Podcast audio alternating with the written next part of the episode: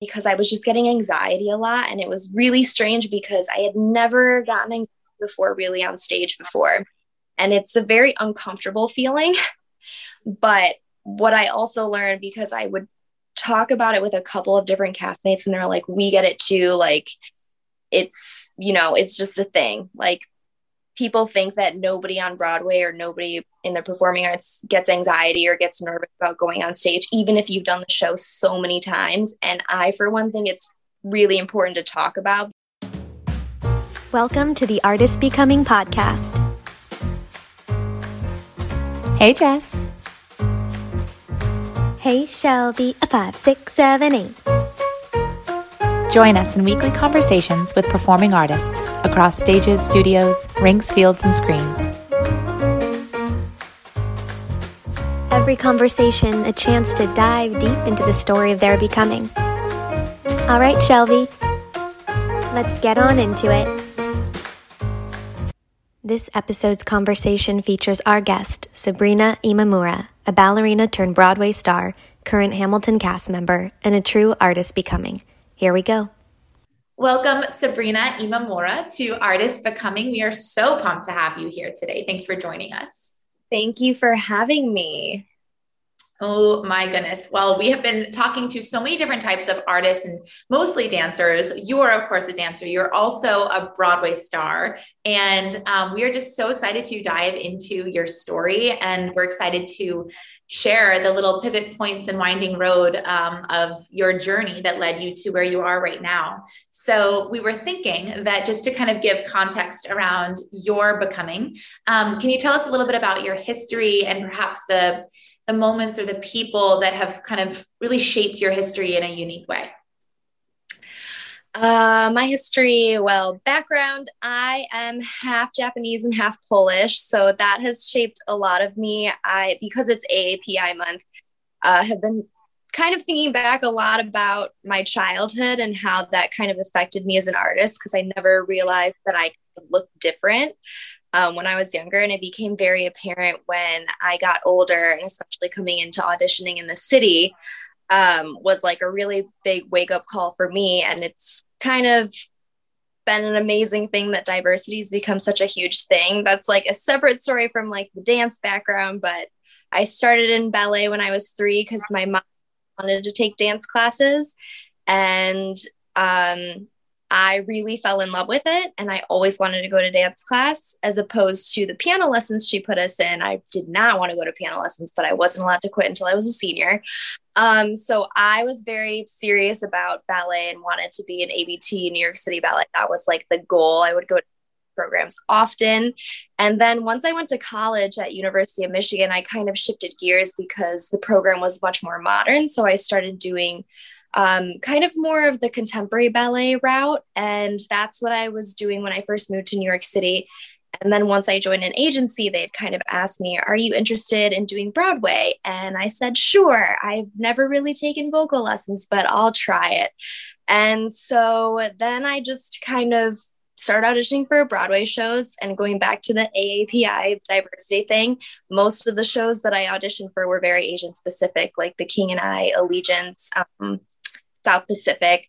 So that was kind of what I was going out for. And there was probably only one that I do very consistently, American in Paris, because I had strong point work. But other than that, it, there wasn't a lot of diversity for me in terms of which shows I would audition for, just because like they were looking for Asian specific, ethnically ambiguous. Um, so then Hamilton came around, uh, which was like a really big thing because they are so diverse as a show. And I went into the audition thinking that I'm not going to book this. It's like the biggest show on Broadway right now, but I'll go and just like have fun with it. And so, two days of audition and callback, and I had gotten a call from my agent the next day saying that my name was on the table, which was like a really big deal because usually you don't hear anything from the audition team until they've like made a decision whether it's a yes or a no. So I was really excited about that. And then a month later, they told me I had booked the first national tour of Hamilton. And then I was on tour for about a year and a half, left tour. and then I made my Broadway debut in the show a couple of months later, left the show again, and then they asked me to come back on Broadway to cover a different track. And then in the midst of covering that second track, I had found out that they wanted me to come back for the LA company of Hamilton. And then pandemic happened and now I'm back in New York. So that is like the gist of me. wow. Oh, I have so many little questions based on a million things you just said. So, yeah. oh Lord, I got to collect myself. But the first thing I want to say for our audience, because I think that this is new, is you are the well, we also had Garen Scribner, who is a Broadway performer um, that I did American in Paris with. But for our audience, since we have a lot of ballet dancers, I think a term that they're not super used to is like track.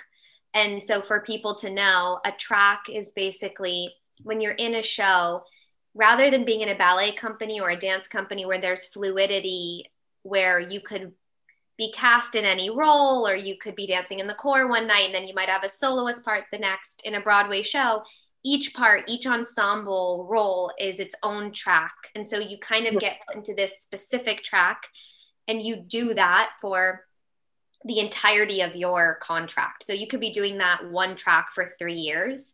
Um, mm. and then you could be covering or understudying other roles or there's there's definitely layers to that but to go back to your story there's so many moments i want to zoom in on but um, one that's coming to mind because i think it's so unique is um, we haven't i don't think we've had another asian guest. And i think something that is so interesting or I would love to know from you was that while you were going through when you first started auditioning for Broadway and you were going for South Pacific and Miss Saigon or these like very specific shows that were needing Asian performers was that an empowering feeling or was that kind of a frustrating feeling like did you feel empowered because there was a place for you you know like there was a specific place for you that wanted your background, your history, or did it feel a little bit like you were being pigeonholed? You know, emotionally, was there any experience around that? So I think when I first started auditioning for Broadway shows, um, I wasn't really aware of it. Mm-hmm. Sorry, um, I I wasn't really aware of it. Um, I think I was just kind of happy to be in the room. I was like, "Ooh, I got an audition I'm really excited to be at this audition. And like I knew that it was an Asian specific show most of the time, but um it didn't bother me at that point just because I was so fresh and new in the city and I was just really excited to get in the room in front of people. Whereas now reflecting back on it, especially because diversity has become such a big thing in all industries, it is frustrating for me one that that was a thing and two that i didn't realize that right. that was yeah because uh, on top of going in for mostly specific shows when i first started auditioning for broadway. Most of those shows are not really asian shows. They are like through the white lens if that makes sense. Like south pacific is about like white soldiers right. being Vietnam. And Allegiance is also about I I actually don't even know the story of that one, but I'm pretty sure it's also about like war. Yeah. Right. With white people. So, you know, it's and the same thing with like The King and I, it's about a white woman who comes to teach in an, an Asian country. So it's kind of frustrating that those are the only roles that Asian get cast in are the only shows that Asian specific people get cast in because it's all through a white lens. Right. And you know, we've kind of been taught that like, oh, we should be grateful that you have like these very specific shows where you, you they only cast Asian people. I'm like, I mean, yes, but no, because of the premise of the story yeah. and being told. So that has been like actually a really big discussion this past month that I've had with a lot of people in Hamilton because of AAPI Heritage Month about how um, it's great that shows are becoming more diverse, especially I feel with Asian performers, which fun fact that I learned it has probably changed a little bit, but what I learned like a couple years ago when I did a Red Bucket Follies for um, BCFA performance, and it was an all Asian opening number of like three generations. And one of the lines in the number was there's only been 5% of Asian actors on Broadway since wow. the start, which is like really, really, really tiny since the beginning of Broadway, 5%. Um, I'm sure it may have gone up like a little bit within the past couple of years because diversity has become more of a thing. But um, I totally lost my train of thought. This happens all the time. Um, Just that it's been more of a discussion that you've been working through, yeah. yeah, reflecting on it differently. Yeah, it's just been more of a discussion, and it's really great because, you know, we're so used to being cast in those types of shows instead of just Asian people being Americans. Um, kind of like when Crazy Rich Asians came out. That was like the first Asian movie that wasn't to me specifically Asian. Like the name had it in it, had right in it, but it was about a love story.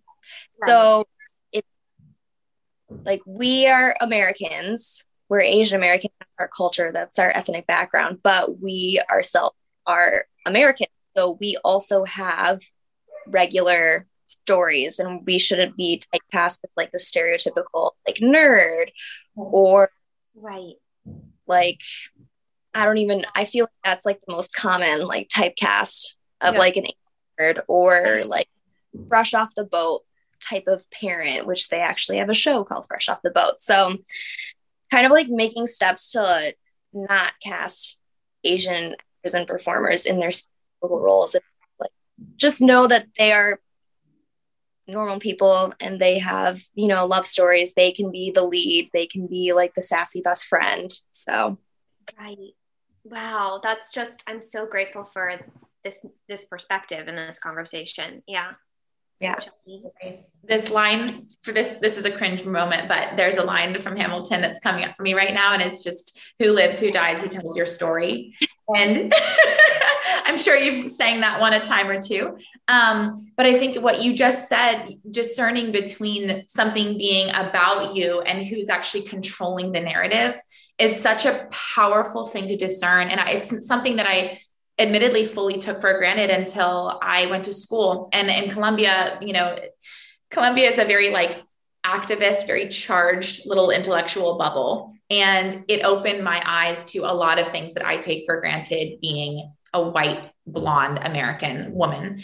Um, one of which is the lens through which we're learning our history. And um, there's actually classes that are required by all majors doesn't matter what you're majoring in that are where all of the sources the um, the entire curriculum is seen through an eastern lens and I remember being like, oh, that's interesting. It didn't occur to me that everything else that I'm learning, like other 98% of my education, is being fed through one perspective, through one lens.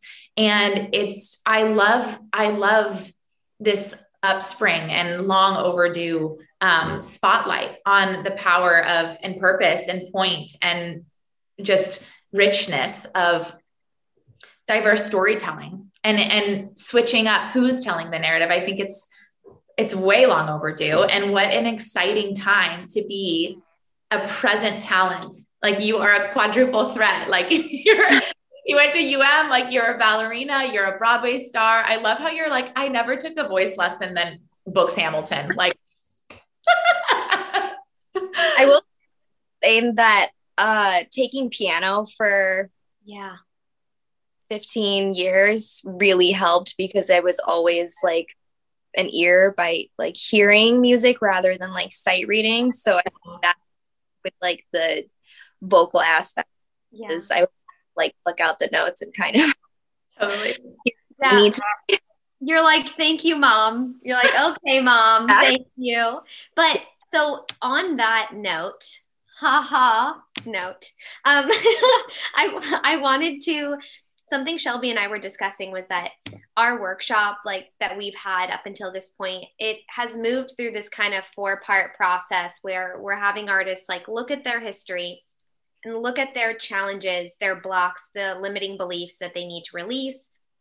And then this process of kind of like casting your intention and your vision forward and taking steps to expanding and understanding who you could become in your artistry and the full potential of that and even beyond that. And something that I think is really unique to a musical theater artist um, that is different from a lot of the ballet dancers that we've spoken with is that um, not only are you in the same grind and hustle and and daily work that all artists are putting in but you're if you're in a show like hamilton you're doing eight shows a week for potentially years on end of the same show of the same piece of art your body going through this same kind of repetitive exhaustion every night and there's such a mental game and such a physical game there.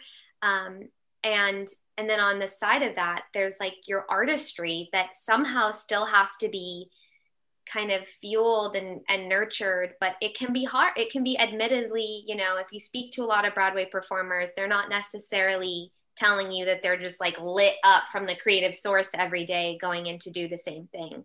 So I think it would be amazing to hear what has your experience been with that? And what have the ch- biggest challenges been for you maybe on a mental physical level? Having that type of really intense grind of being in a show? And also on the flip side of that where does your spark come from and, and your connection to your artistry within that kind of mm-hmm. within that path. Yeah.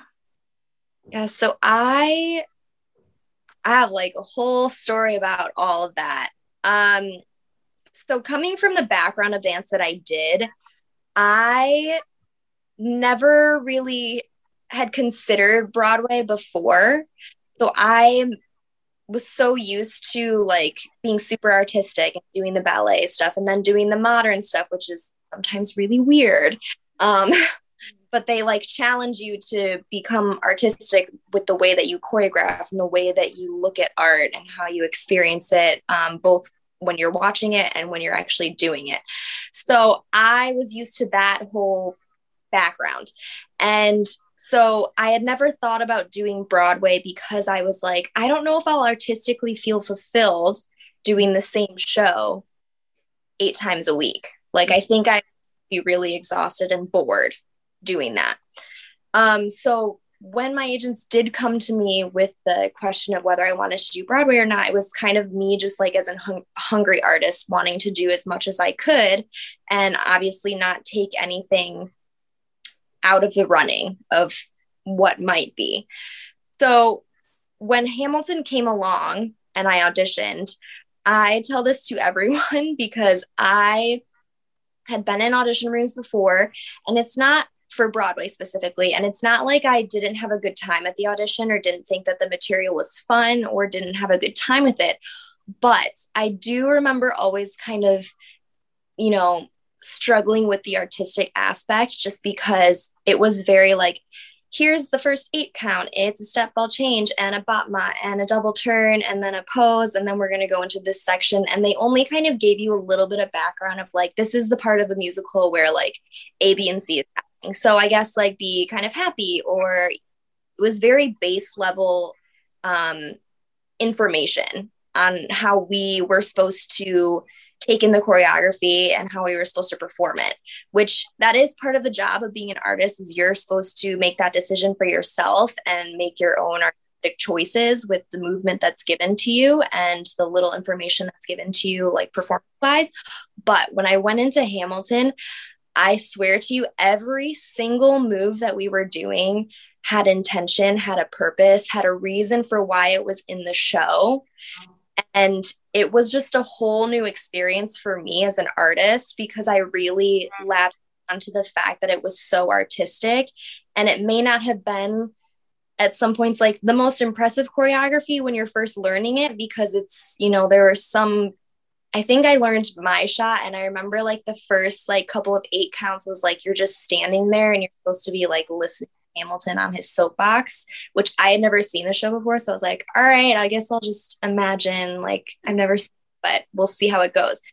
But they gave you like so much background with that. Like, okay, so this is the moment in the show, you know, telling like this whole story to everyone in the room. So you actually had a lot of information to go off of and not just kind of like being a little lost and again i know that's part of your the artist's job is to like make their own decisions um, when they're doing the choreography but it was just really nice to have information have explanation to every movement that you were doing and to get um, you know the background info of like what part of the show this is happening and so i really thrived i guess and enjoyed that because i took it it was almost like a workshop instead of an audition because you know in a work get more information, you get more intel from yeah. the artist who's teaching you.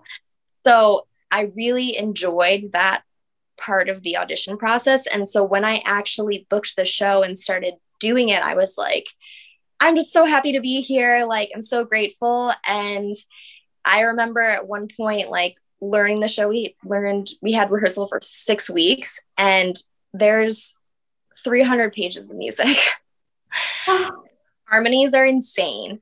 And I remember learning all the music and going home every single night. Like, I need to look over this stuff and I need to study every part that I'm supposed to come in on and every note that I'm supposed to sing. And then once we stopped the vocal rehearsals and started choreography, I was like, I don't know if I'm going to be able to put these together. Like, I honestly don't know. Like I would try to dance and kind of try to sing while I was dancing because I knew that I had to come in. I was like, nope, nope, that was wrong. That nope, that was that. and, you know, as time goes on, you kind of just automatically everything kind of syncs up. And so getting into starting to do the show eight times a week, I was still just like, oh, I'm so excited. I was totally completely nervous and had a little bit anxiety when I first started with like the eight show week because I was just like, I don't know if I'm gonna be able to do eight shows a week uh, mentally and physically, not um, artistically. But it that slowly dissipated the nervousness and the anxiety. And also, what I did learn from doing Hamilton is that every show is different. Even outside of Hamilton, like every show that you do every night, even though it's like quote unquote the same show, it's a different show every night because you never are going to have like the same cast every time because swings which are understudies that are going to be on or standby which are the understudies for the principals that will be on. So it's always like a different company of the show.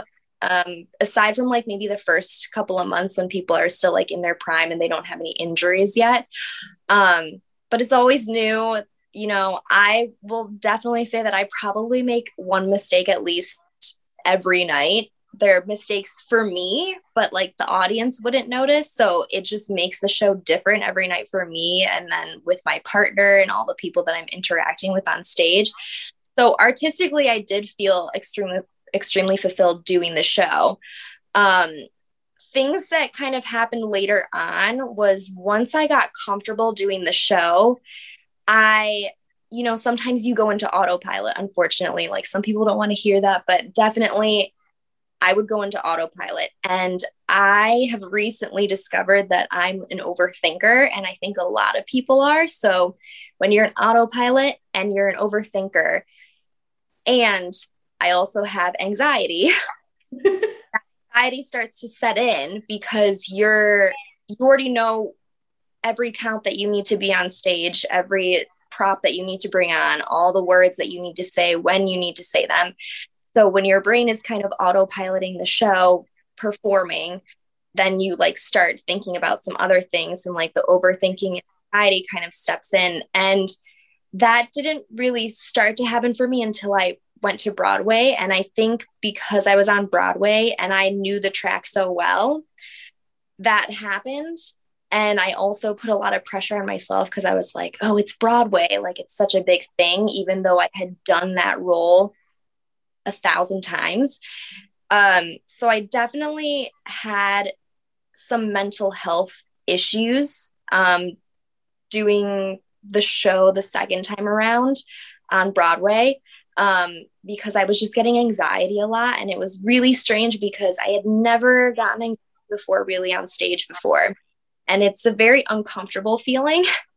but what I also learned because I would talk about it with a couple of different castmates and they're like, we get it too. Like, it's, you know, it's just a thing. Like, people think that nobody on Broadway or nobody in the performing arts gets anxiety or gets nervous about going on stage, even if you've done the show so many times. And I, for one thing, it's really important to talk about because so many people think like oh you have the perfect job and like that's so exciting and like you have no problem right and that's not the case because we everyone has their own issues but i know for me like i was particularly struggling with anxiety in that moment and i'm still kind of going through it now and it kind of feeds into the performance anxiety but i also had like sorry keeps going off. You guys still there? Sorry.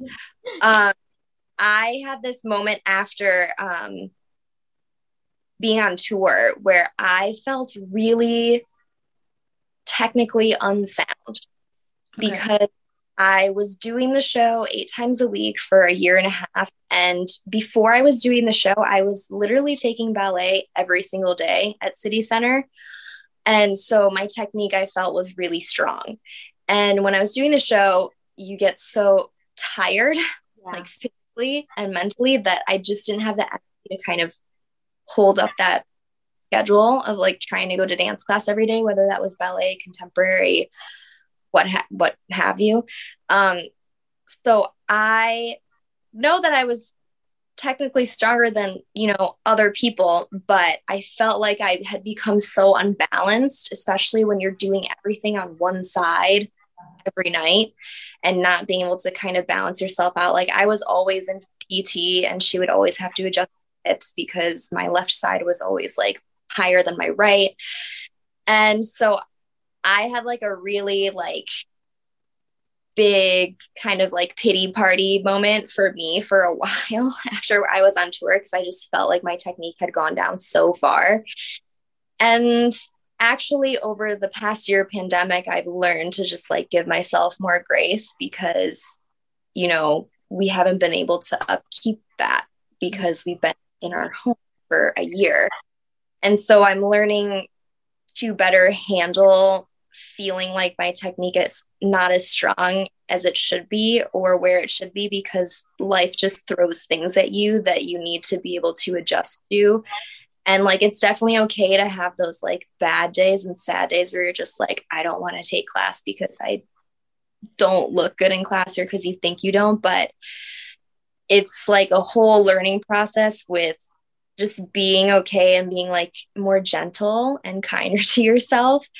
And also knowing that other people are like in the same headspace as you like even outside of the pandemic of like not being able to dance and stuff so that is a big like mental like physical and emotional journey and learning process for me right now mm-hmm. wow i something that you spoke to that is so resonant that i think we haven't had as much conversation about is that kind of performance anxiety that can creep in even when you're so confident in your craft and you're so capable. It, it's a mental it, i think so many performers deal with it. I think megan fairchild spoke to it a bit and i know that i had excruciating performance anxiety um, when i was doing cats. I this is i don't i never shared this story but i had this solo to sing at the top of the second act and again you've done it literally 500 times. 500 times. You're doing it every day. It's like brushing your teeth. But I had gotten myself into a mental tick, which I I would create these almost like systems in my mind that were I had to repeat them every night before going out to do certain sections. And it was sort of like my key in the ignition, which in some ways ritual is empowering. And then in other ways, ritual is cri- crippling. And it's kind of like, what part of the spectrum are you are you on in within this ritual and i would go there was a trap there was like a door that led into an alleyway and i would go into that little alley every night during intermission and about maybe 40 times i'm not even kidding i would sing through the solo i would sing through the solo sing through the solo sing through the solo and then winter came and the alley was like below freezing. And so I would be out there in my unitard, like singing through the solo, singing through the solo before. And finally the the stage manager came to me. He's like i can't allow you into the alley anymore. Like it's winter. Like this is dangerous. Oh so i went into i would go into a spiral like well i have to sing through the solo like x amount of times before i do the solo. So I, w- I found another spot backstage and finally one day i think the stage man- manager came over to me and he just like grabbed me and was like you have to stop.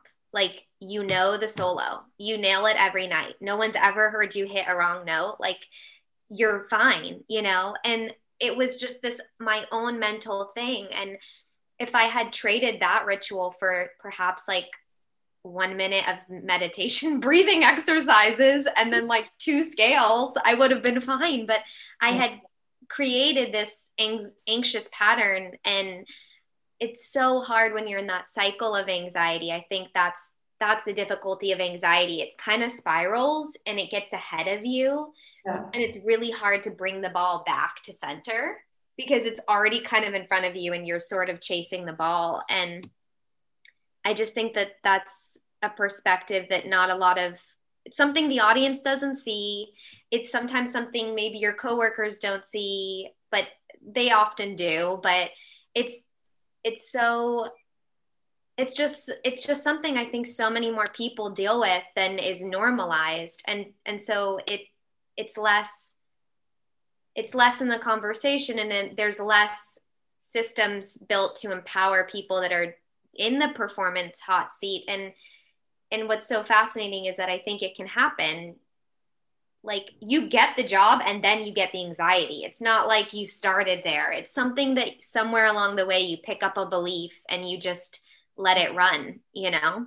Yeah. I almost think that sometimes with anxiety because like we talked about you you've done the show so many times that it's like why are you getting anxious? It's almost like because you're anticipating like, I already know that this is coming up and like I have to sing this solo or I have to say this line or I have to be on stage at this certain point and like if I don't make it then you like create these scenarios in your head which is a part of anxiety. It's creating scenarios in your head that have no place there. And so you automatically start getting really anxious about it. And I let me tell you like I have gone through all the steps. Like I went to a doctor because I was getting it so frequently. I get nauseous anxiety and mm-hmm. occasionally day where I get really um cold sweats and kind of feel like I might be dying, yeah. which is like worst. But most commonly, I would get nauseous anxiety, which is like the worst thing to have when you're on stage. Mm-hmm. Um, we're in corsets, we're singing, we're dancing full out. So it's like absolutely the worst feeling in the world. So recently also like taken the steps to go to therapy to like kind of find the root of the anxiety because I've realized that I've actually had it since I was like seven, which is really weird.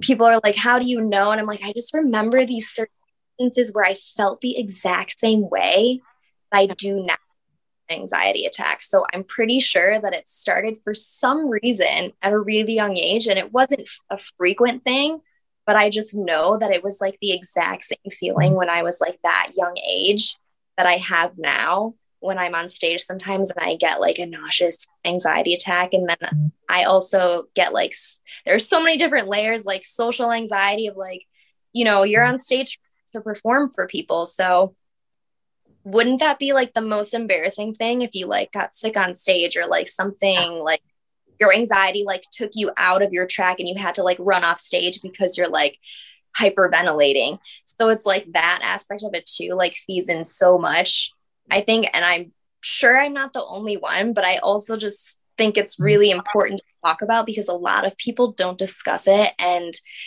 it's become, you know, mental health has become like a really big thing, which I think is amazing because so many people are like silently suffering because they think that they're the only ones that are going through it or that like they're weird or that there's something wrong with them because they don't see anyone else like going through it. So I think it's really important to mm-hmm. talk about. I love and honor you for being so vulnerable to pull the curtain back on your mental health journey because, first of all, I would I would argue that most artists are are struggling with with their mental health, and predominantly because first of all, we're all over educated when it comes to technique. Like between the three of us, we have been we have had and held successful performing arts careers, and we have gone through the trajectory of very, very prestigious schools, like truly between all San Francisco Ballet, School of American Ballet, University of Michigan. We've made our way to these top companies performing on the world's top stages. Like this is these are this is high level accomplishments. And can any of us speak to training that we had along that time of how to proactively cope with the mental health pressures that come with this career? Anybody? Anybody? Bueller? Bueller? uh, yeah, I was gonna say Bueller. I well, the, the only the only thing I did have, I will say, was I had a private ballet coach who was very much one of my greatest mentors and very he was a like classic um super super critical like tear you down and I loved it. I ate that up. Like I was drawn to the teachers that tore me down. I know it's super weird, but I did I I really I loved it. But what he did was I began working with him privately and I'll never forget I was crying, I was struggling with something and we were we were over and over again trying to get something and he sat me down. He's like, "Okay, I'm going to teach you how to meditate." And we spent like the rest of my private session and we meditated and I will never forget it. And it was the only time I think that someone yeah. really tried to impart a different like wisdom on me. But it was alongside also like crying and like screaming at me. So yeah. I, questionable questionable. I think like the only thing that i can really remember is that i had going to u of m and going into an extremely modern program and coming from such a strong like obsessive ballet background where they're like telling you to fight through the pain and i actually did that once and i ended up in a boot for six months. But same. No they tell you to like fight through the pain and to an extent like when you're performing it on stage yes you have to like fight through the pain because that's your job to like perform. But one important life lesson as a dancer for me was one of my instructors at U of M, who also was one of my instructors um, at the Joffrey Midwest program I had gone to summer. She like this amazing ballerina, has like the most perfect, beautiful banana feet you've ever seen. Um, she could like do an échappé and like break in new shoes, like just one échappé. That's those were her feet. And she always was like really, which is something I hadn't heard from like a ballet instructor ever. She was very much so on the like, if you're not okay, if you're physically like not okay, if you're tired, if you feel like an inkling of an injury, like please just sit down in class. You can just like watch the class and just take notes or just like sit down and like watch. She was like, if you feel like you can't come to class because you're just like not okay, just stay home. Like she actually told me once when I was in class and I was really like not feeling well, like mentally and physically, and she could see it. And so she literally came up to me at the barre and she said, Are you okay? And I was like, No, not. And she was like, Go home. She's like, Go home and just like go rest. Yeah. And so I'm really thankful for that lesson because that has taught me, especially doing like a Broadway show. Maybe not like as much mentally because I've kind of had to learn that process myself, but definitely has helped me be more reflective and attuned to my body and what my mind needs. So if I need to call out of a show, I'm to call out of a show. I'm not to do the show because I'm either like mentally struggling or like a reoccurring injury kind of flaring up just a little bit yeah. even if like I could, you know, fight through the show, I'd rather not make it worse and just like miss a show. Yeah. So I think I learned kind of how to physically take care of my body better. And in turn, it kind of helped me figure out how to take care of my mental state a little better.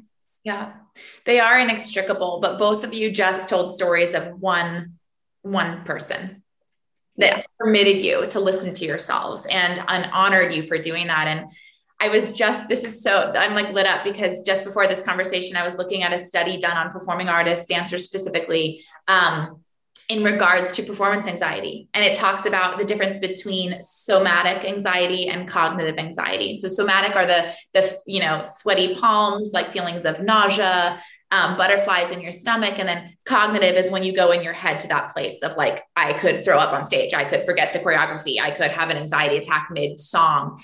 And, um, and it's fascinating because it's not uncommon that when you get to that place of muscle memory or autopilot, that's when the brain, as you said, overthinks and kind of takes over.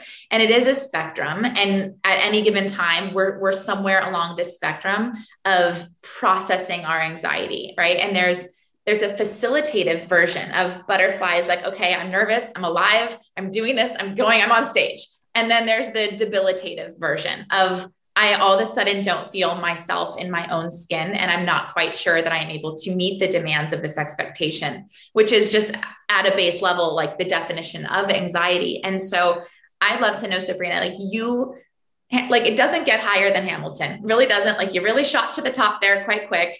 And I would love to know that even at that high level, you and I have talked before about, you know, how there's literally barely any room to warm up backstage physically, right? Much less having space held for the mental demands and pressure of being in a show like that. And I would love to know was there any conversation being had, um, not just between your colleagues, but more from the leadership? Was there any conversation of like, okay, welcome to this company. This is a big deal. You are well equipped. That's why you're here here are different ways that we can help you support, or here's directions we can point you in if you need support along this journey from a from a mental space. Short answer, no.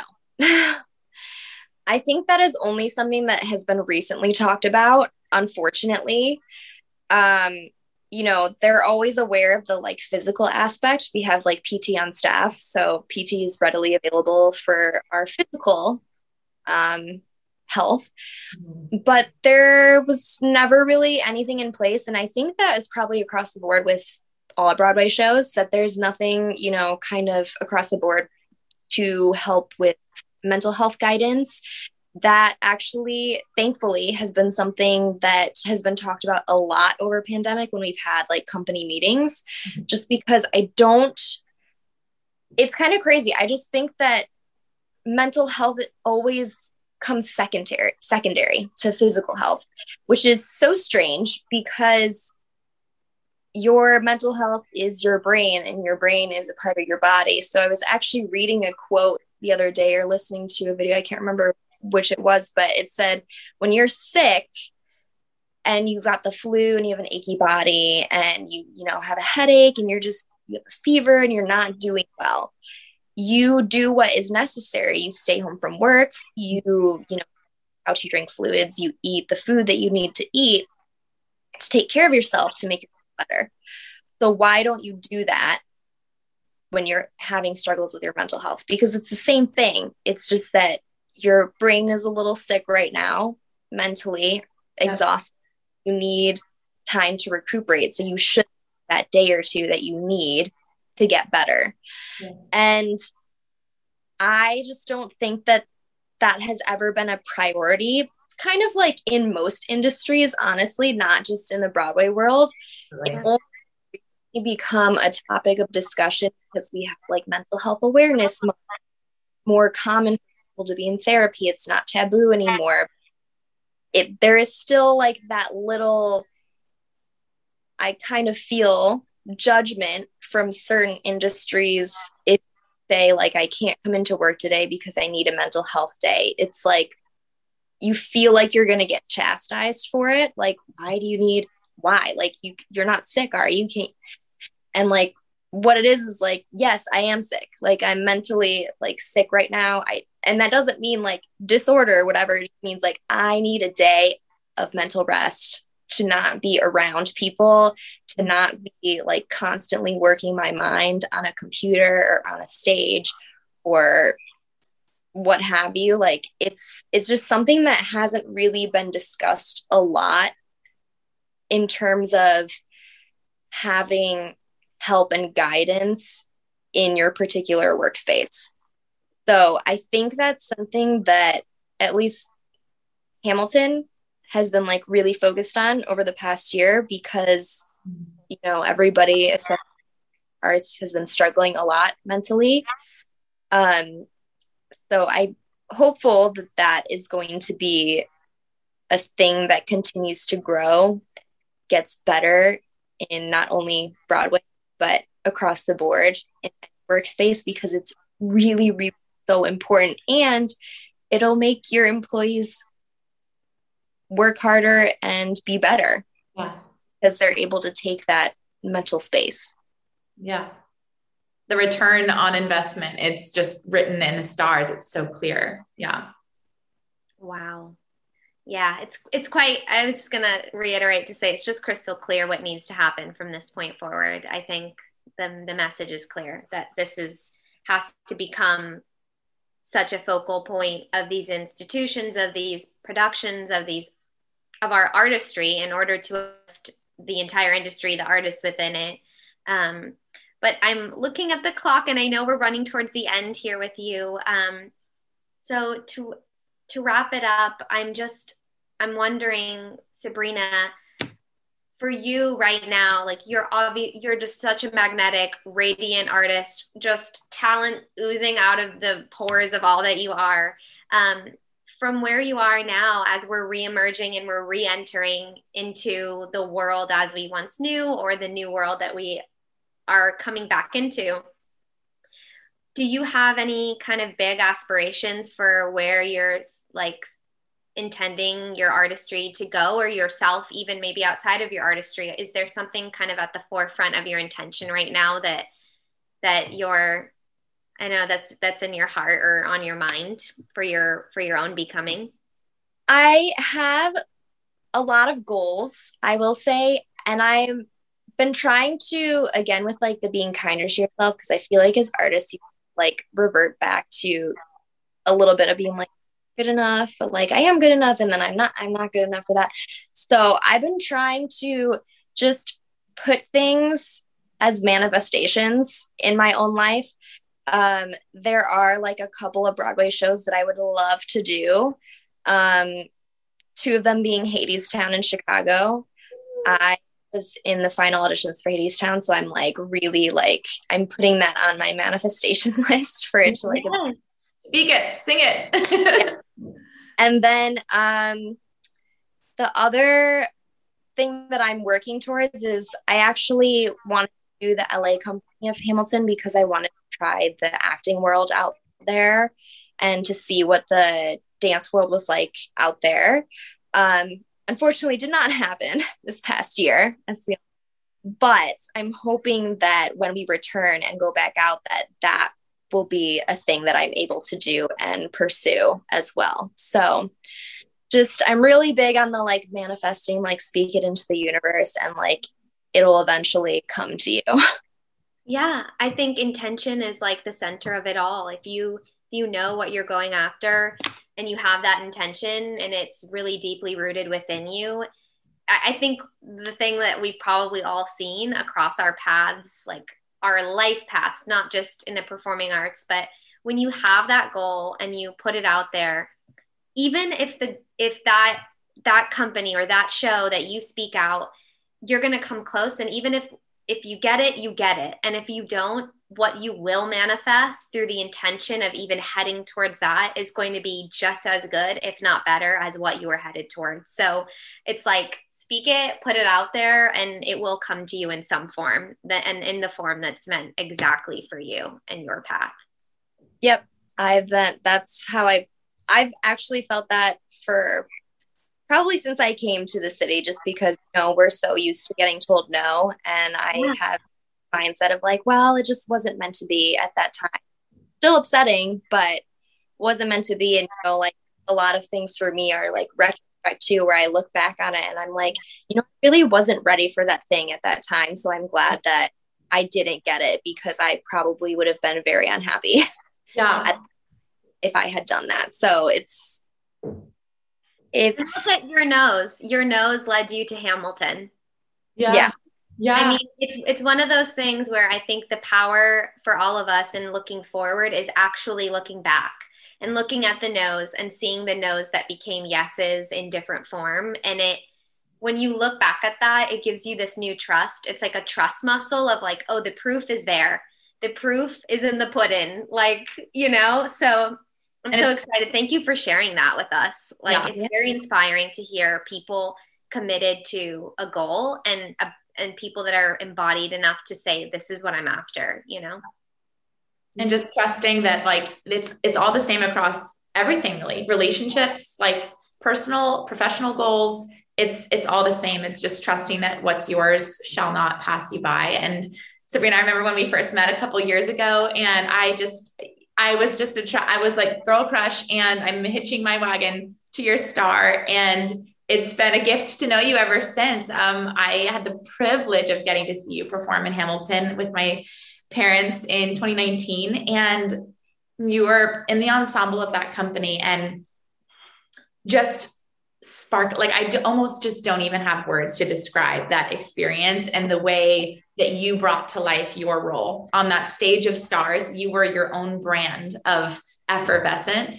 And it's just been a gift to follow the journey of your career and what you're putting out into the world. It's just, it's all going to come pouring back into you. And we're so excited to follow you along the way. So thank you for sharing the story of your becoming and for knowing that it's just the beginning. We're pumped for you. Thank you so much. Thank you for having me. It is our pleasure. We wish you all the best, crossing our fingers for your shows get the world needs more of your talent, more of your energy. yeah. We will we we will be coming back. Yes. yes. Perform. Yay. Bye love. Want to connect further with our community at Artists Becoming?